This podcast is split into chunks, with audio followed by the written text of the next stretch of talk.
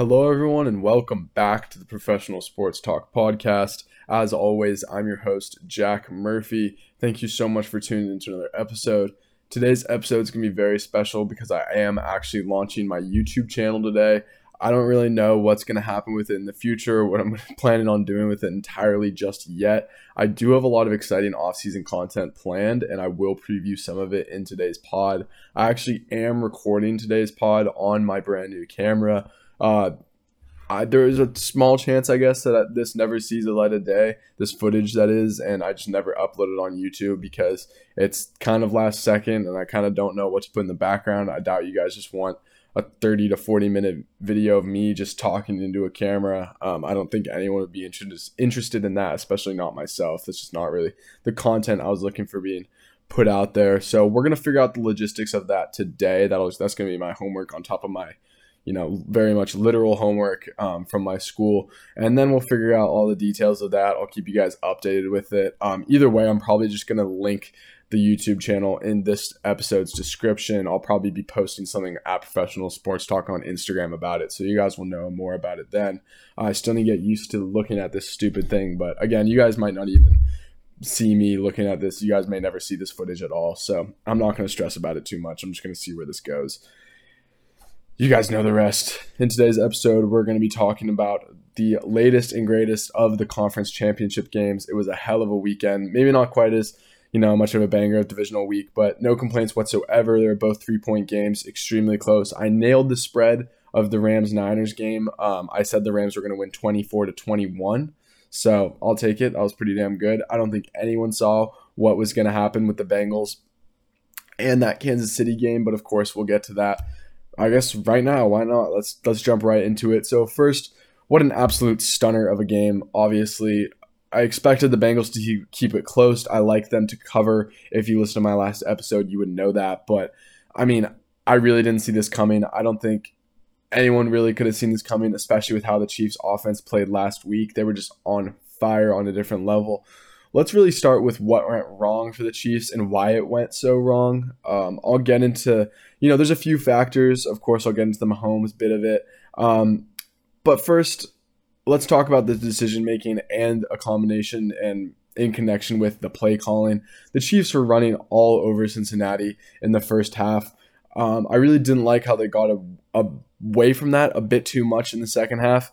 Let's be honest, they couldn't really get their feet under them to start, so it was kind of hard to establish that run. But it just became very predictable. A lot of you know running on first downs, passing on third and sec- second and third downs. Excuse me. And the collapse truly started right before halftime, uh, seconds before halftime. Really, the Bengals just scored their first touchdown of the game off an amazing Samaje Perine scamper. Uh, good for him, seeing that he's still doing it in the league. He's been around for quite some time. Uh, and then, of course, the Chiefs drive right down the field after that. Um, it was 21 to 10 in the Chiefs' favor. The Cheetah gets out in the flat with the ball, but he can't quite get to the goal line. It was amazing play. Um, hustle play made by Eli Apple, and there was two guys out there. And it was a bad decision by Patrick Mahomes. He maybe just should have thrown into the dirt. Um, either way, they chose to take that risk of trying to get a touchdown on those final seconds of the half rather than making it a field goal. So going into the half, it stays 21 to 10 rather than 24 to 10 or even possibly 28 to 10, which of course is, you know, a drastic difference, especially when you're playing a team like the Chiefs. So just like the last time we saw these te- these two teams meet, excuse me, the Chiefs offense absolutely stalled out in the second half. You got to give a lot of credit to the Bengals defense, particularly their secondary, for creating a couple coverage sacks. Uh, Jessie Bates had another unreal game, but I'll get to that in just a little bit. Shortly after the half, and two punts, five plays each, and a Cincinnati field goal later, BJ Hill picked off Patrick Mahomes on the second play of that of that Kansas City drive. Cincy then mar- stormed down the field. Ja'Marr Chase had a touchdown, another successful two point conversion, or after another a successful two point conversion. And just like that, the game was 21 21. Um, crazy how fast things flipped just like that. So, again, just keep in mind how important and how big of a missed opportunity that play was before halftime, where obviously they could still be up by a field goal right now, the Chiefs being that, or, you know, up by a whole touchdown. So, I mean, we pretty much know the rest. The Chiefs' offense continued to struggle. Uh, after their first three and out, they were given they were gifted a Burrow INT, and that just led to another three and out. Finally, there was one more Kansas City punt in there, and both offenses did just enough to get a field goal, and of course, overtime came. And let's be honest, the Chiefs won the coin toss. We've seen this happen time and time again, um, whether they've been on you know the, the good side of it or the receiving end of it, however you want to put it. Uh, so many of these games, too many of these games, frankly, once the that one team wins the coin toss, it's just over. And I think a lot of people, once the Chiefs did win that coin toss, including myself, absolutely read it as over. Obviously, we just saw the Chiefs' offense struggle tremendously for numerous drives before that, but just knowing who you're watching, knowing the type of quarterback, knowing the type of team that we've seen be able to, you know, turn it on at any given moment and never take their foot off the gas, I would frankly just in full belief that they were going to find a way to win this game. They were going to drive down the field and score, even with all those mishaps. And, you know, it's still the Chiefs at home. They've got to wake up. And instead, Patrick Mahomes kept playing like his hair was on fire, like his feet were on fire, whatever you want to say. Um, and Jessie Bates made the play of his life. Uh, Mahomes threw a deep ball down to Tyreek Hill, kind of a long crossing route. Jessie Bates perfectly punched that ball, got his hand in there, and then I believe is Vonn Bell, the other safety. I could be wrong. I think it was 24. I think that was Vonn Bell, who ended up picking off the ball. Burrow drives down the field. All he needs is an Evan McPherson field goal. The rookie is cold blooded. He pulls it off, and the rest is history. Now the Bengals are going to the Super Bowl for the first time in, I believe it was 33 years, if I'm not mistaken, 1988. That's that'd be 33, right? Oh God, it's 2022, 34. I don't know. You got me what I'm trying to say. I'm gonna get a little sippy sippy of my. Did I just say fucking Jesus Christ? Why did I just say that? Okay, I'm just gonna drink my shit and shut up. That was heinous. Sorry, guys. Now, getting back to Mahomes and what I was saying about him playing like his hair was on fire, he really played like early season Mahomes in this one. The second half, he has to take a lot of blame obviously there was other issues between the run game. Play calling wasn't as creative as you normally see it on the Andy Reid led football team. Um, but I just want to say there were numerous occasions where he left pockets early. He was making bad reads. Uh, had all right.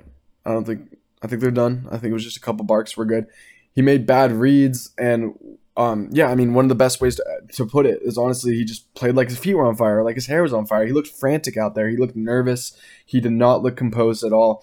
Um, pretty much the polar opposite of what Joe Burrow was doing out there. He just always looked cool, calm, and collected. Always looked like he was, you know, ready to go back out there and score another touchdown, even if you know he wasn't entirely succeeding at that. Mahomes could not have looked more different. Mahomes was frantic. He was scrambling. He was all over the place. And again, that's just absolutely being displayed when he's getting clean pockets and he's choosing to turn his back and you know run out of there when he could have just stepped up and made some throws. There are numerous occasions where he just flat out not even missed a guy because he wasn't even going for them, but just missed a read. There was a times where I forget. I think it was a third and sixth. I want to say that was an incompletion to Byron Pringle. I can't remember the exact time. I want to say it was late in the third quarter. Um, Mahomes, he kind of faded back in a pocket and then when by the time it was a little too late, chose to step up. There was tons of protection around him. It was actually one of the times where I was like, thank God he's stepping up in the pocket. There was great protection around him, tons of space. No one was even near him. And he tried forcing a ball into Byron Pringle instead of Tyreek Hill, who was hip for hip with the DB over the top. And I don't know, when you have the fastest guy in the National Football League hip for hip with the DB, that's open in the NFL. You have to give him a shot. I totally thought he could have, and I t- totally think it was a missed opportunity there. Um, getting back to some of the other parts to blame of this complete collapse and disaster is I already alluded to this earlier, but his play calling really didn't help. I brought up how effective the run was earlier on, and it stayed that way, but it was so predictable how they used it. It was run on first, throw, throw. It was so disappointing, especially again, like I said, to see that from an Andy Reid led football team who's supposed to be one of the great geniuses in this sport. Um, I will say though, in that same aspect, I don't think people are giving enough credit to the Bengals defense. They actually played a phenomenal second half. Um, obviously, people can say, you know, it was the adjustments they make, it, whatever. They just they just played a great game. It was regardless of what they did, regardless of what was said at half, they were being really sticky in coverage. They were giving Mahomes a ton of headaches. And again, I mentioned this earlier. There's a few times where Mahomes just had nothing to do with the ball, and there were sacks created purely by those DBs just being in the hip pockets of those receivers, of those you know supposed amazing Chiefs weapons. But they are amazing. Don't get me wrong. It was just their secondary. It's not even like they're they were making individual plays. It was more like collective efforts to just blanket the Chiefs' weapons and yeah, the defensive play column is pretty good, clearly, because it worked out for them. I mean, the play where BJ Hill had that interception was just a good play call. He picked Mahomes, obviously, but the Bengals sent a corner blitz that forced Patrick's hand. He had to get rid of that ball. And yes, he should have thrown it into the ground, but he's still a young quarterback. He still clearly panics, as we can see from this game. And Joe Burrow is a general. He ha- he has nerves of steel. I don't know what else to say. These dudes just find ways to win, and the Bengals defense is definitely not something that should be slept on. They're a very very good unit. They can be very sticky in coverage. Jessie Bates is playing like you know one of the best safeties in the league, which he has been for some time now, but he's finally playing like it again and playing like it in the time where it matters most. Um, they've got some really really good corners. Eli Apples, you know, kind of getting clowned a lot on social media, but he's not bad. Uh, Chidobe Awuzie is very, very good. Mike Hilton is one of the best slot corners in the league. Um, Vonn Bell is a very good complementary free safety to Jessie Bates, just forgot his name for a second. And then, of course, they have a very, very disruptive and good defensive line between BJ Hill stepping up and making plays in this one. We know how good Trey Hendrickson is. Sam Hubbard had a couple of amazing plays in this one, including a couple sacks very late in the game to kind of seal the deal. Uh, one in particular, he was spying Patrick Mahomes, and a lot of times when backers, especially ones like he's he's an edge rusher. He's not he's not a linebacker. He is a straight up edge rusher. He's a very very big dude. Um, but he was showing his explosiveness, his speed on a QB spy where he took Patrick Mahomes down to the ground. So many of those scenarios, Patrick just kind of like gives him a little shimmy, shows their back, steps to the left, and then ends up rolling out back to his right and getting the ball out. I've seen that on so many occasions, but he just couldn't get away from Sam Hubbard this time. Um, it almost looked like the Mahomes of like injured toe Mahomes, like not quite looking like himself, and maybe that's why he was panicking a little bit, maybe. But I don't know. I feel like they would have said something by now if that were the case. Um, either way, it's it doesn't do any good. It's, it just sounds like an excuse at this point. You lost the game. Mahomes was extremely professional about you know taking a lot of the blame for this loss, as I believe he should. But again, it's not like it was all his fault. You can't just blame one single person for this utter collapse of you know, being up by 18 points to losing by three. You can't just blame him. There's other guys in this too. You got to blame the coaching staff a little bit um, for, again, staying away from the run and being very predictable with their play calling. And again, you have to give credit to the Bengals defense, their secondary, their linebackers, everyone. They're just, again, it was a great collective effort by the Bengals defense. And I'm obviously not expecting anyone to just hang it up in the AFC Championship game, but it has to be extremely discouraging going down by 18 to a team that's made the Super Bowl the last two years and is considered one of the you know new dynasties in the league. It has to be a very big you know toll to answer, and they absolutely did it. And again, Joe Burrow just keeps on winning, keeps on finding ways to win. Again, even if it's not the prettiest, even if his stats aren't the best, which it's not like they were bad. And of course, he had a pick in this one, so it wasn't all you know sunshines and rainbows, but all that matters is, you know, some of Brady's career hasn't been sunshines and rainbows either. He only dropped 13 points in the Super Bowl just a few years ago, and he ended up winning that game. So again, as long as you're finding ways to win, you're finding ways to win. And Joe Burrow is most definitely finding plenty of ways to win. Let's talk about this next game. Um, I'm not going to get into the the ins and outs and the play by play as much in this game um, because you know there wasn't as much offense and I don't know whatever. Let's let's just get into it. Rams versus 49ers, obviously. Let me just say the Rams all in mentality, this whatever you want to call it, all in, win now, windows open, however you want to say it. Um, it's seriously paying off right now. They Von Miller made a lot of big plays in this one. Aaron Donald is just fucking crazy. We know how crazy Aaron Donald is. Jalen Ramsey um, had a couple of plays in this one. It's just it's pretty cool and it's awesome in a way that we kind of get to see this team that you know is so all in and win now like i was saying um pay off because there's so many times where you know or i guess there were so many times throughout the season that we were saying like what if this doesn't work Uh, what if they can't bring it all together?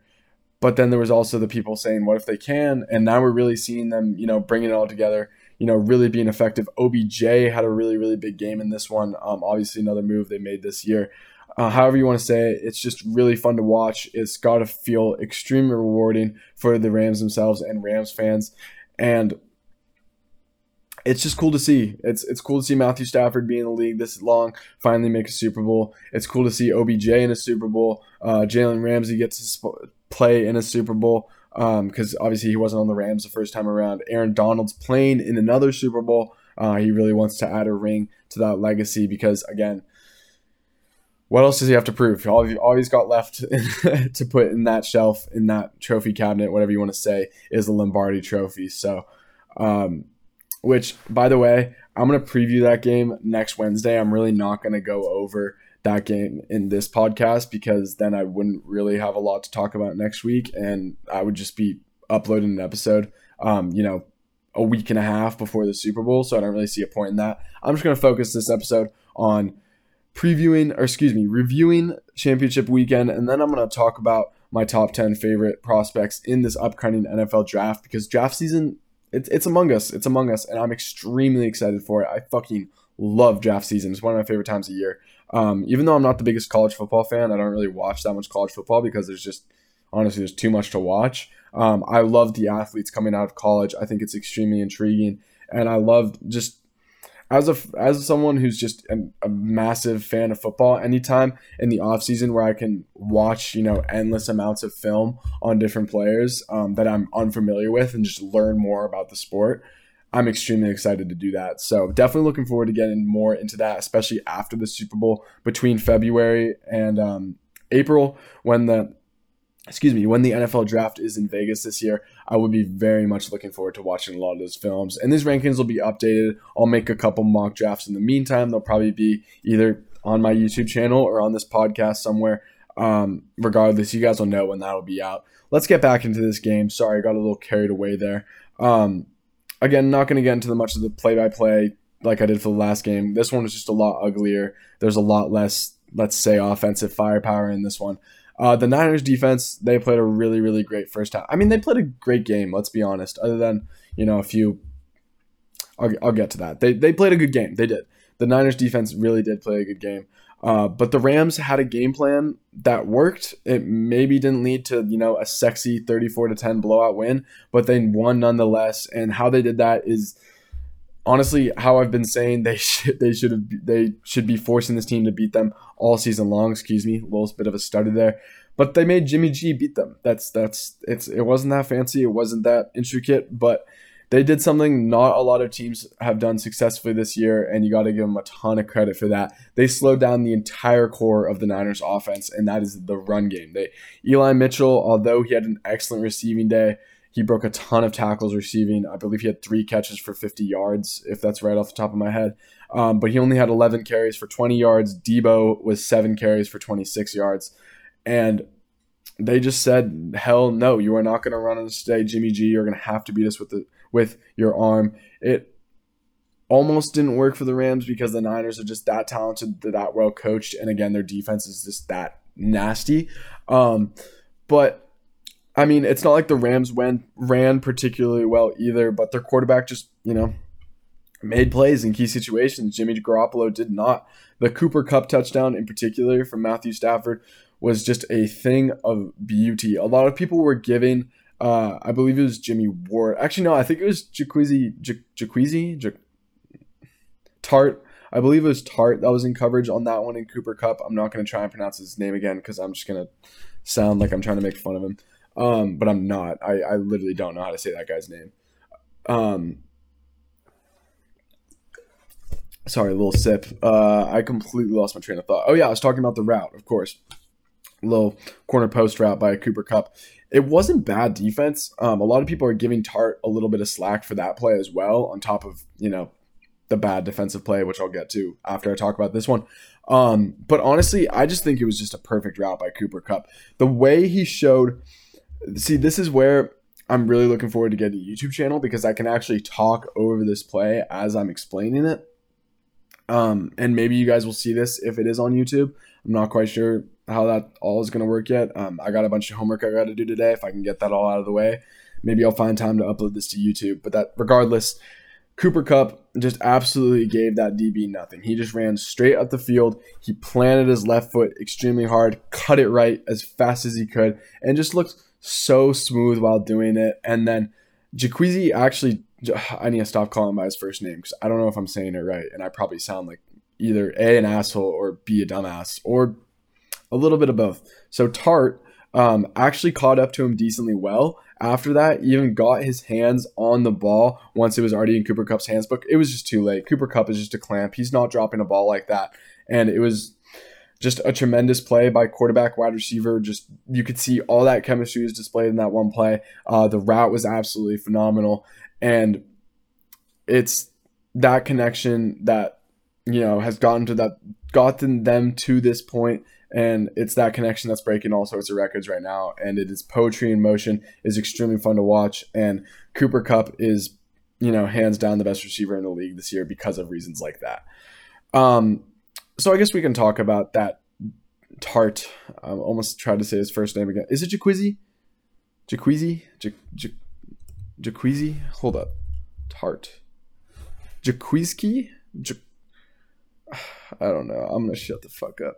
Uh, so Tartt, let's talk about that dropped interception he had. Let's let's uh let's let's get into that one. If you don't know, Tartt dropped Jaquizy. J- Tartt dropped a sure interception late in the fourth quarter, where the Niners were still up 17 to 14, and the Rams had no timeouts left. Uh, that drive ended up tying the game with the field goal at 17-17. The Rams, or excuse me, the Niners got the ball back, and then the Niners got the ball back, had a three and out. The Rams got the ball back, got another field goal, and that's all she wrote. We know the rest. Jimmy Garoppolo got the ball back. That's when that horrendous pick six happened, or not pick six, whatever it was. That's when that horrendous pick happened. It wasn't a pick six. Um, and you know they ended up sealing the game. Rams win it, and I'm just saying, if the Niners, if Tartt, I almost fucking said his first name again, but I'm not going to try it. If Tartt sees that opportunity, who knows? Maybe they could have run out of clock. Maybe they could have marched down the field, got another field goal rather than putting up no points for the rest of the game.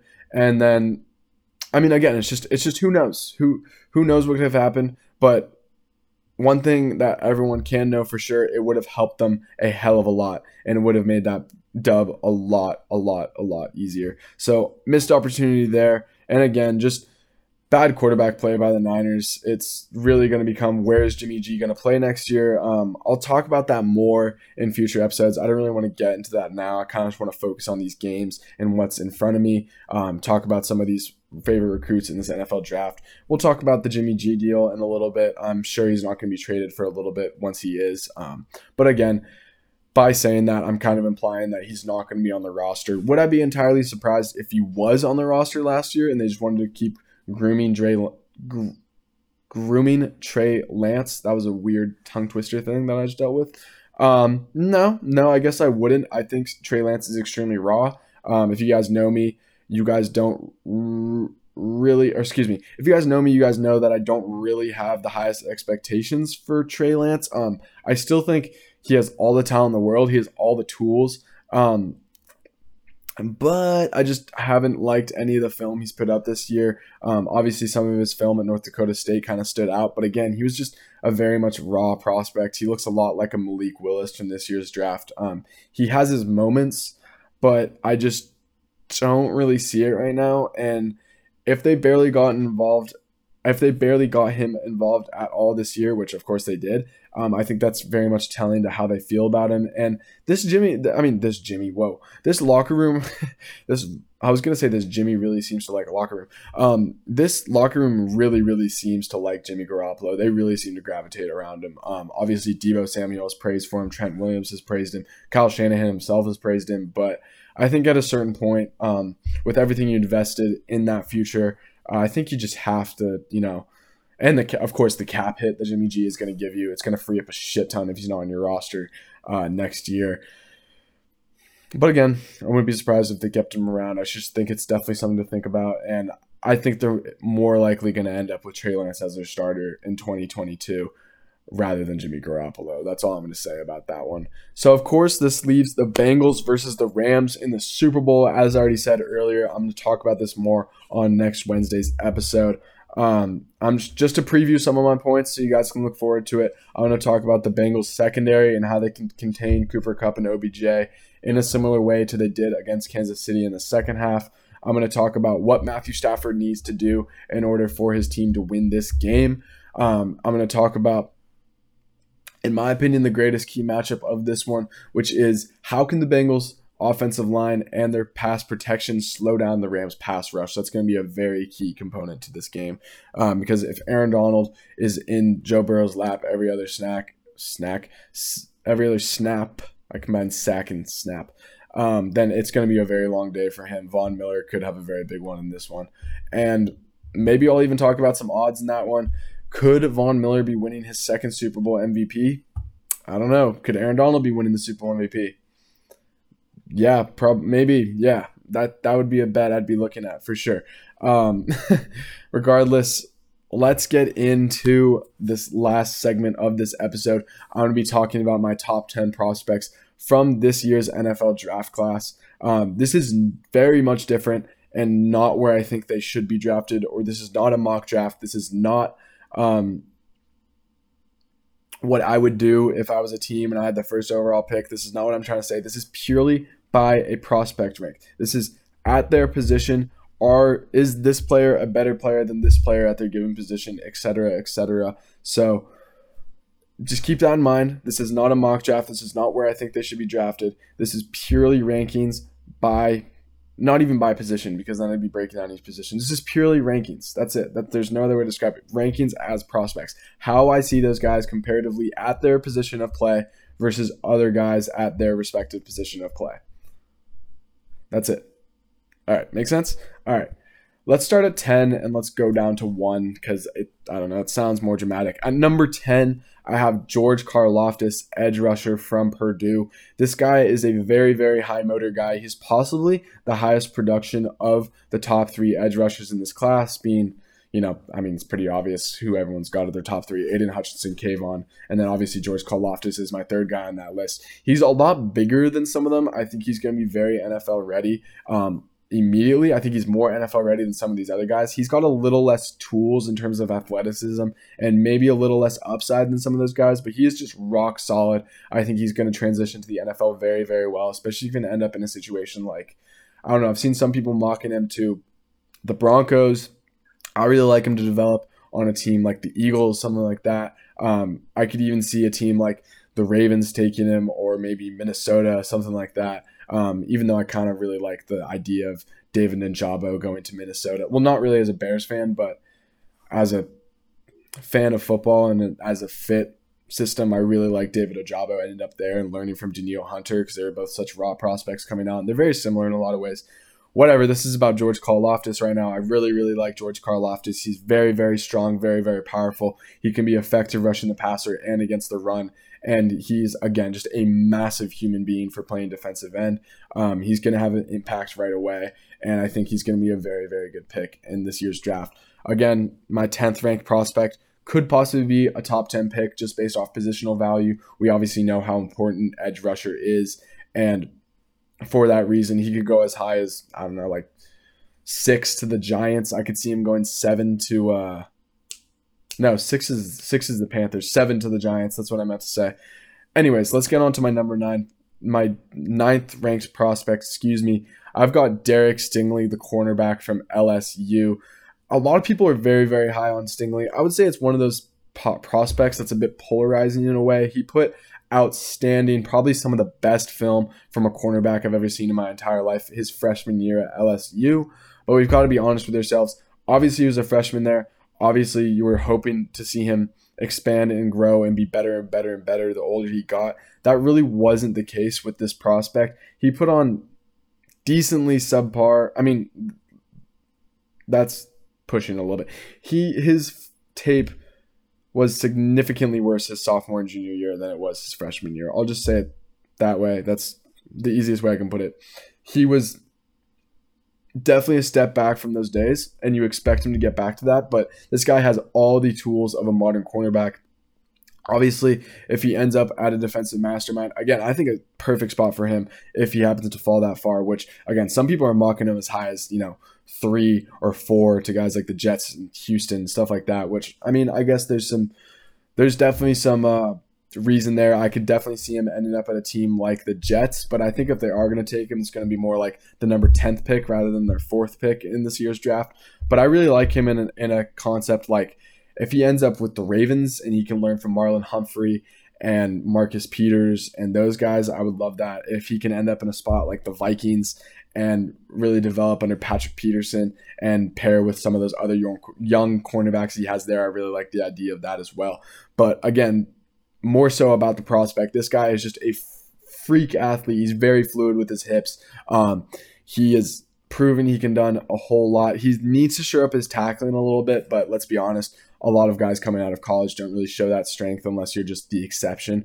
Um, he's my number two corner on this list. Um, I have a feeling you guys know who my number one is going to be if Derek Stingley is my number two. But he's only my number two because, again, the past two years, he didn't quite put up the film that the guy I have right above him.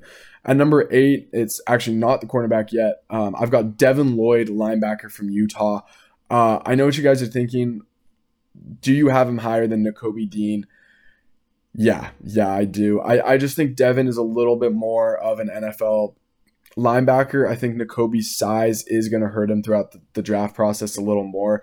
And I like, they're pretty similar. Devin Lloyd is, um, I would say, a little more heady. I don't really know if that's a right term. He seems to play with a little more wit and intelligence. Nakobe Dean is just a twitched up super athlete that tends to go off instincts a lot more. Um, but Devin Lloyd just is a little more rangier to me. He's a little bigger. He can do everything that Nakobe can, just a little bit more twitched up and i think that a lot of teams are going to fall in love with his intelligence of the game. It's very clear he's a student of the game a very very smart player out there because on top of the instincts he already shares he's constantly helping out his teammates. Not that Nakobe Dean isn't um, and again Nakobe Dean is a fucking missile. I think these guys are kind of 1A and 1B you can almost swap them out. Um, I almost put Nakobe Dean at my 10 spot instead of George Karlaftis but I ended up sticking with George Karlaftis and Derek Stingley at nine and ten. But again, they're they're right next to each other. I don't think you can go wrong with either one of these linebackers. I just like the size that Devin has a little bit more. Um, but they're very similar prospects, uh, very fluid hips. Uh, Devin is a little bit better in coverage, in my opinion. I think Nakobe is a little bit more of a missile against the run, but I think Devin's intelligence is going to translate very, very well to the NFL, like I've stated time and time again. Um, sorry, I'm kind of fucking repeating myself, I know. Um, and so I think with that intelligence, he's going to be able to slow down the run enough and he's going to get better and better at it the longer he is in the league. My number seven prospect, I'm pretty sure you guys already know who this is going to be, is Ahmad Sauce Gardner, cornerback from Cincinnati. He is an absolute fucking stud. He put on some of the best film for a DB of this past year outside of one guy, in my opinion. I've got one DB higher than him. You guys, again, can probably guess who that is. Um, but he is just long. He is rangy. I believe he's 6'3", 200 pounds, and he flies around the football field.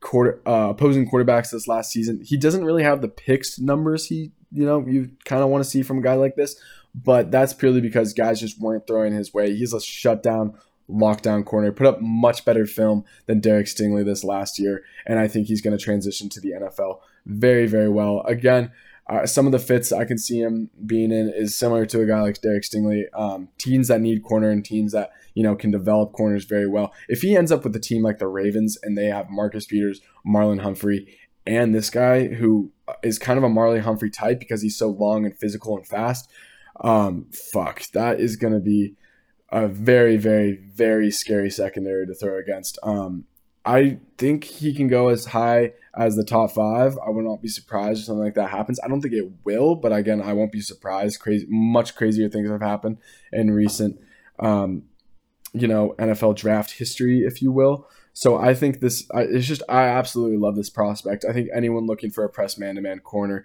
is going to get an absolute stud in Ahmad Sauce Gardner.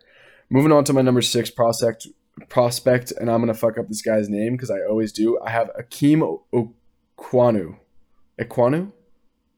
Equinu. I don't know. Offensive tackle from North Carolina State.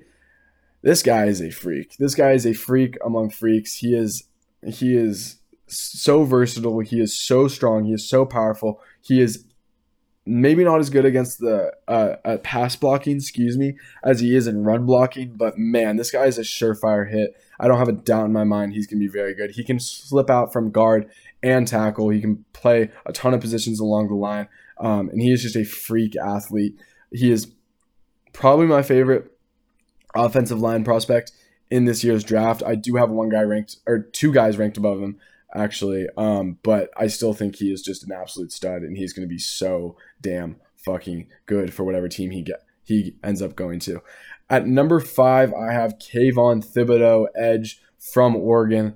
Um, this is one of those guys that has every single tool in the book. He checks every single box that a team would want in an NFL edge rusher. But there's one that maybe has a smaller check than the rest, and it's just his straight up productivity. Uh, he was dealing with a lot of injuries his last year there at Oregon, and you were really expecting to see his you know breakout blow up season there. Um, so that was a little disappointing. But again, just he's he's got everything. He's got length. He's got bend. Um, he's a little stiff in the hips at time. I think Aidan Hutchinson is kind of a little bit more fluid there. Um, but he can punch arms. He's extremely powerful. Um, he's shown a ton of potential at Oregon, and obviously, it sounds like NFL draft scouts love him for good reason. There's not a whole lot to love to love there, and he has been a very, very exciting prospect ever since he came out of high school. So Kayvon Thibodeaux is my number five guy. At number four, I have Evan Neal, offensive tackle, Alabama. Um, I mean, what is there to say? Everyone knows Evan Neal. Everyone knows he is a gargantuan human being. Everyone knows that he is extremely, extremely athletic for his size. Everyone knows that he can go from right tackle to left tackle to guard. He can play a ton of spots among the offensive line. I really like the fit of him in Jacksonville with the number one overall pick, and I can't blame them at all if they end up going that direction. I think it'd be a great move to protect their future and Trevor Lawrence. But even if he doesn't go there, um, this guy should absolutely be a top five pick. He is just that good of a talent at that important of a position, and he is going to be a very, very good tackle for a long time in the NFL. Moving on to my n- number three prospect and my number one ranked offensive lineman, I have Tyler Linderbaum, center from Iowa.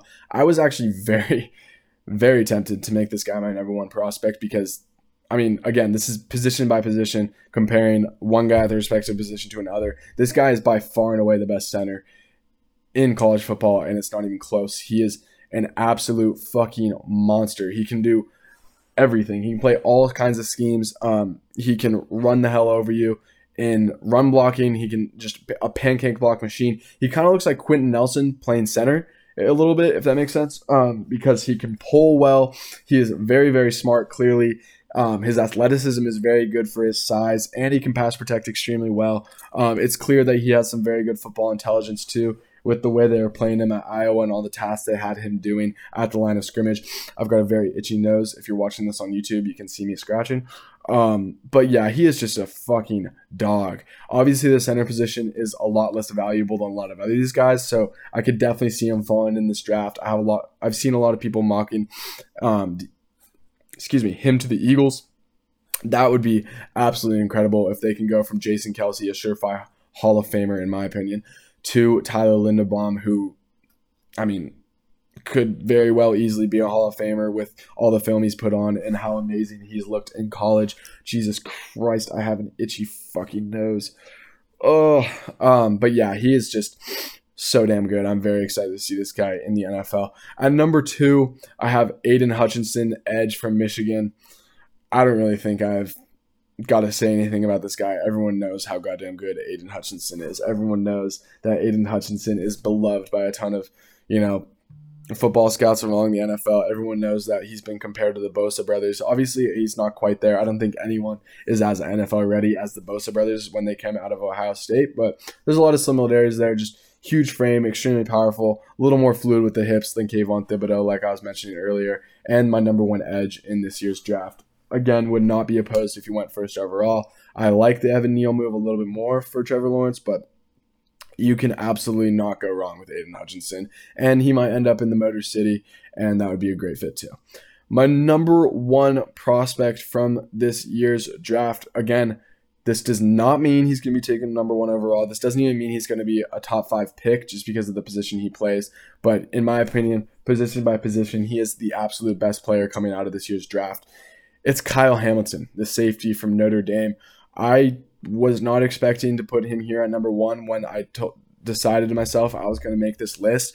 But after comparing him to other prospects, after watching a bit of his film, um, this dude is just he is so good. He is he reminds me of Jamal Adams coming out of LSU that can cover even better. He is just a freak athlete. He is all over the fucking field. He flies up and down. He is not scared to do anything, any assignment that is thrown his way. He is just a damn good football player. I, I hope you guys know what I'm trying to say by that, but he just does everything. He'll line up down low in the box. He's rangy enough to play free. He can cover a tight end. He can be one on one with a receiver. He is he'll blow you the hell up behind the line of scrimmage. He's great blitzing. He is just one of these modern day safeties that just can do anything you want. It's just seeing him with Bill Belichick would be just so such a match made in heaven and so goddamn fun to watch. But he's kind of got that Jer- Derwin James about him. Um, he seems like a leader on the field as well. I have a feeling some team is just going to absolutely fall in love with him. I've seen projections taking him as high as you know third overall to the Texans and all these you know scenarios like that. Which I know I guess. Excuse me. I just cannot be opposed to because again, he is just such a phenomenal talent, and safety is becoming more and more um, impactful in today's league with all the cover two and cover three that's being ran and how everyone just likes to air it out. So I have very, very high hopes for Kyle Hamilton, the safety from Notre Dame. He's going to be an extremely good NFL player, and I'm very excited to watch him on Sundays. All right, guys, that's going to do it for me. I hope you guys enjoyed this episode. This was a little bit longer of an episode. If you guys enjoyed that content of me talking about the top 10 prospects in this upcoming NFL draft. Be sure to stay tuned because I will have mock drafts coming out soon. And again, hopefully I'll have this up on YouTube. So if you guys are seeing this, hopefully you enjoyed. Be sure to leave a like, subscribe, and share with your friends. If this isn't on YouTube, then just go follow my Instagram at Professional Sports Talk. You'll know when my YouTube channel is up. And follow me there. Turn on your notifications for the podcast for future episodes. And I appreciate each and every single one of you. Have a great day, guys. Peace.